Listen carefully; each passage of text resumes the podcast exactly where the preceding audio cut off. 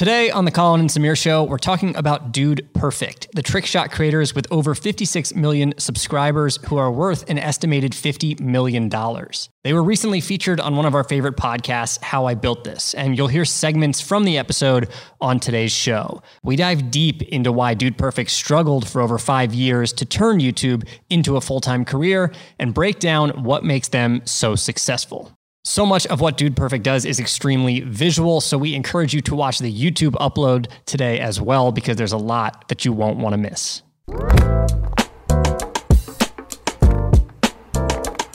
Little known fact we worked with Dude Perfect in 2015. That's right. And we'll get there. But I want to go back to the beginning of Dude Perfect.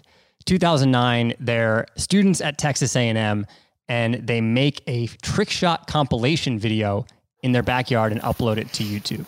Hello, folks. Welcome to Backyard Stuntman. It gets 50 to 100,000 views in a pretty short amount of time, which is incredible. Which is crazy for your first upload. out of control. That's crazy. that first video was featured on Good Morning America. they showed the footage and obviously for you know five college guys it was it was kind of a fun 15 minutes of the spotlight So I think that speaks to how universally entertaining trick shots are. And I think how universally entertaining it was when it wasn't athletes. Like when it was just people hanging out in a college house having fun for a show like Good Morning America. That's just like a feel good video. The relatability thing is important. Yeah. They are pro sports adjacent. Yes. which is Which is everyone. which is Yeah, everyone, which is everyone, yeah. a very small amount of people actually get to play pro sports. So they kind of captured that backyard feel Mm-hmm. of playing football with your friends and catching the winning Yeah. touchdown, which didn't happen to me all that often. Right. Yeah. The other thing was their reactions are so engaging and so authentic. It transcends language too. Yes. From the trick shot to the reaction, you don't need audio and you can enjoy it anywhere in the world. Their content passes the over the shoulder test, which is something that we talked about before. You can be watching it on someone's phone over their shoulder and still find it entertaining. The thing that I really like about it is how accessible it is for the audience, how we can step outside. Look, we're athletes. Yeah. We're sports guys. We're sportsmen. but if you're not, you Right. can still take part. You watch the video, you get to go outside and partake in that same activity, or you can sit right here and do a water bottle flip. The first video does well. They start making more of these types of videos, and then finally they get an opportunity to film a video in the Texas A&M football stadium where they're going for the longest basketball shot. I think they called it. Welcome to Aggieland. This is the world's longest basketball shot.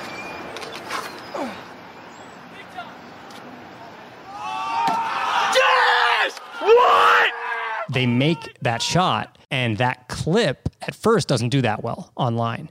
But eventually, it gets put on the front page of Yahoo, and it gets multiple millions of views. yahoo's homepage which i don't know if you remember but that was like Oh, the yeah. spot That was it was a thing That clip ends up on Sports Center. Mm-hmm. Carmelo Anthony says he thinks it's fake. there's definitely a part of you that's like like why would you not believe us but then it was also just a testament to like look what we pulled off And then it was pretty incredible in, in 2015 working with them, seeing how many times they had to throw the ball to eventually make it. I mean, hours and hours. It's crazy. Yeah, we went there on a two day shoot to do lacrosse trick shots with them.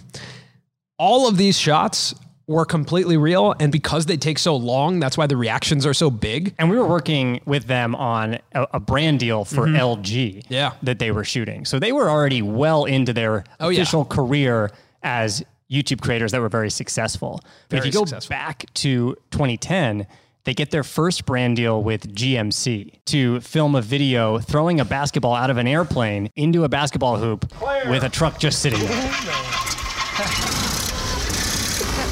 Let's go, baby. Let's go, Tyler. This is the airplane shot.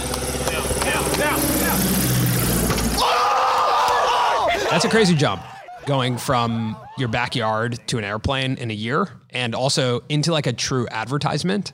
That's For a pretty wild. major automobile yeah, company. major company with a serious ad agency. But to reflect on what brand partnerships were like in 2010 for YouTube creators, I don't think anyone fully understood. Like, oh, you could put the brand on their channel, like there's distribution there. It was more like this talent group is basically like America's Got Talent, and we should use them in an ad that will run across TV. Yes. So it's not even on their YouTube channel. And that's like, that's how early stage they were to the YouTube like monetization world. They were getting monetized as talent, as like the Harlem Globetrotters in this commercial. There's a few unbelievable things about this ad. The first is that it ended up generating over a billion impressions for GMC. That's crazy. Another one is that Dude Perfect, the guys even made the shot because we've seen how long it takes them to make some of these shots. How many times could you have possibly had to bring that airplane back and forth? Like they, they could have failed. This was an expensive shoot. And Tyler ends up making the second throw. It looked like it was like pretty good timing, but you know the plane keeps going, so I can't really see. And all of a sudden, like the radio, all I hear is just Now, the other thing about this ad is that they made $50,000, their first brand deal, 50K. Who does that? Like you're a year into making internet videos and In today's Yeah. world, no. career YouTubers, your first brand deal, $50,000. That's crazy. Yeah, that's crazy. Unfortunately for them, there's five members, so they weren't able to really generate a sustainable income. Yeah, not even remotely. So we had gotten paid by GMC, and that was essentially it. We'd made some ad money, but you know, it's probably sandwich money at that point. And YouTube at the time was not serving ads in the way that it is today. The ad rates were extremely low because companies just weren't aware mm-hmm. that YouTube was a valuable place to be advertising. I mean, we are talking almost no money whatsoever. Four or five videos in, Ty comes running into the to the living room, and he said, "Guys, we've officially made it. I think we just made collectively enough money to buy a sandwich." I'd have to think that groups like Dude Perfect help usher in advertisers into the world of creators. Yeah. Because they were in that such early stages. Like Casey Neistat's another example of someone who was getting ad agencies to contract him to make internet videos.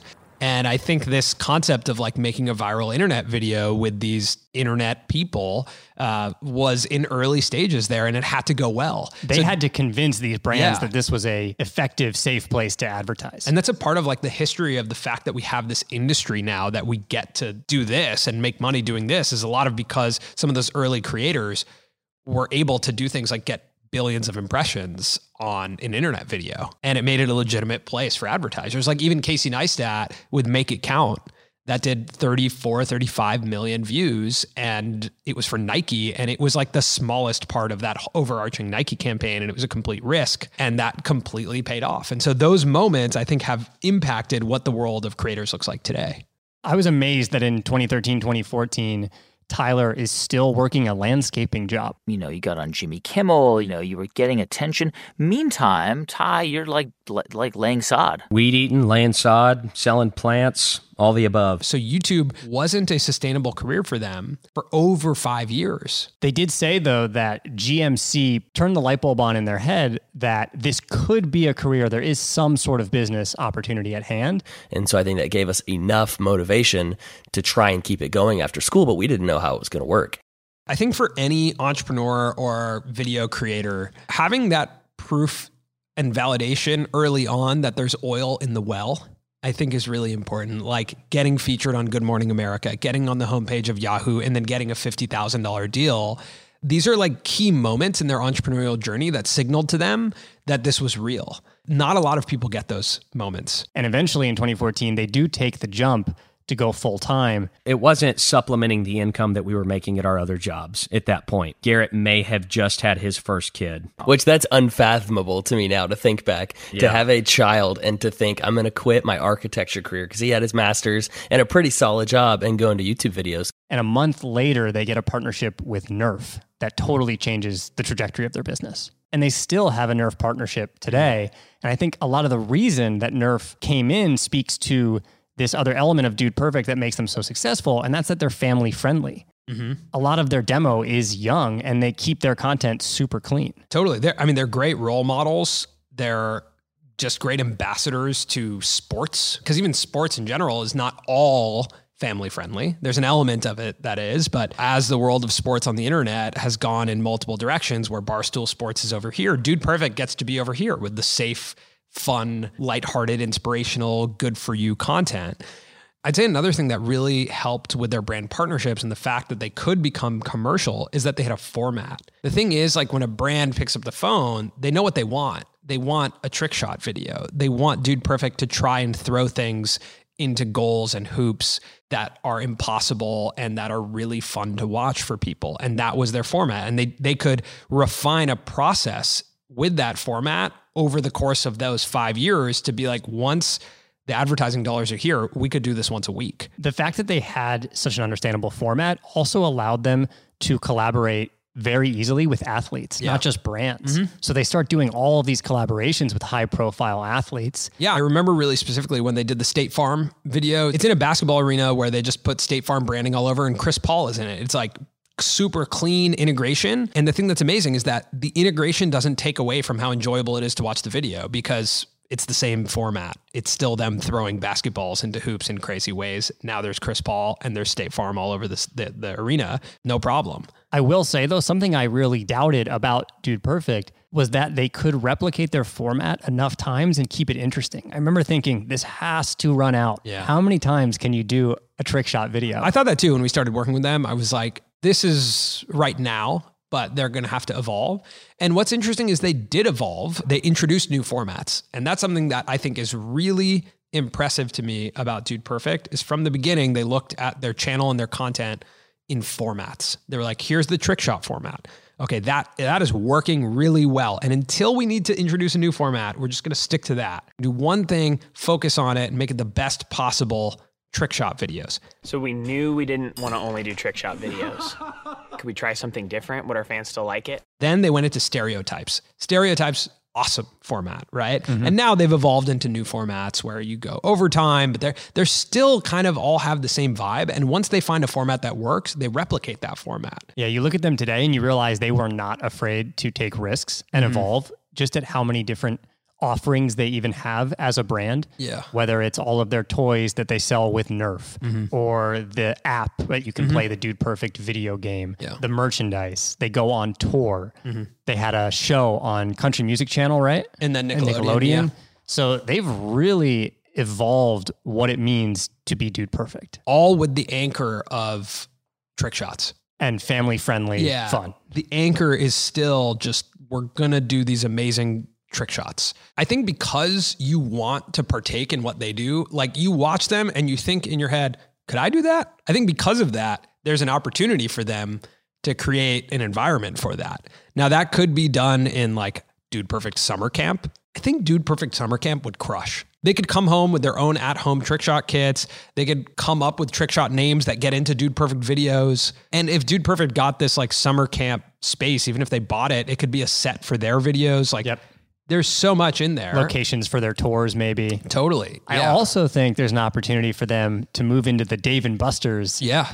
sort of world where you have these bar slash restaurants where you can mm-hmm. play different sports games. You can watch the sports games. Well, like Dude Perfect could have made Top Golf. yes, right? Like Oh, they could have made a brand like that, or they still can. I think yes, Dave and Buster's, but I actually think for their audience, it's like Chuck E. Cheese, like the the more like birthday party for the thirteen year old Sure. space. I don't even have to know anything about Dude Perfect. I have no idea who Dave nor Buster is. You don't know Dave or Buster? I don't know Dave. I had a dog named Buster, but you know what I mean? I don't care about Dave and Buster, Right. but I will go to Dave and Buster's. Right. And that's what I think Yeah. the future could be for Dude Perfect. the sky's kind of the limit for them.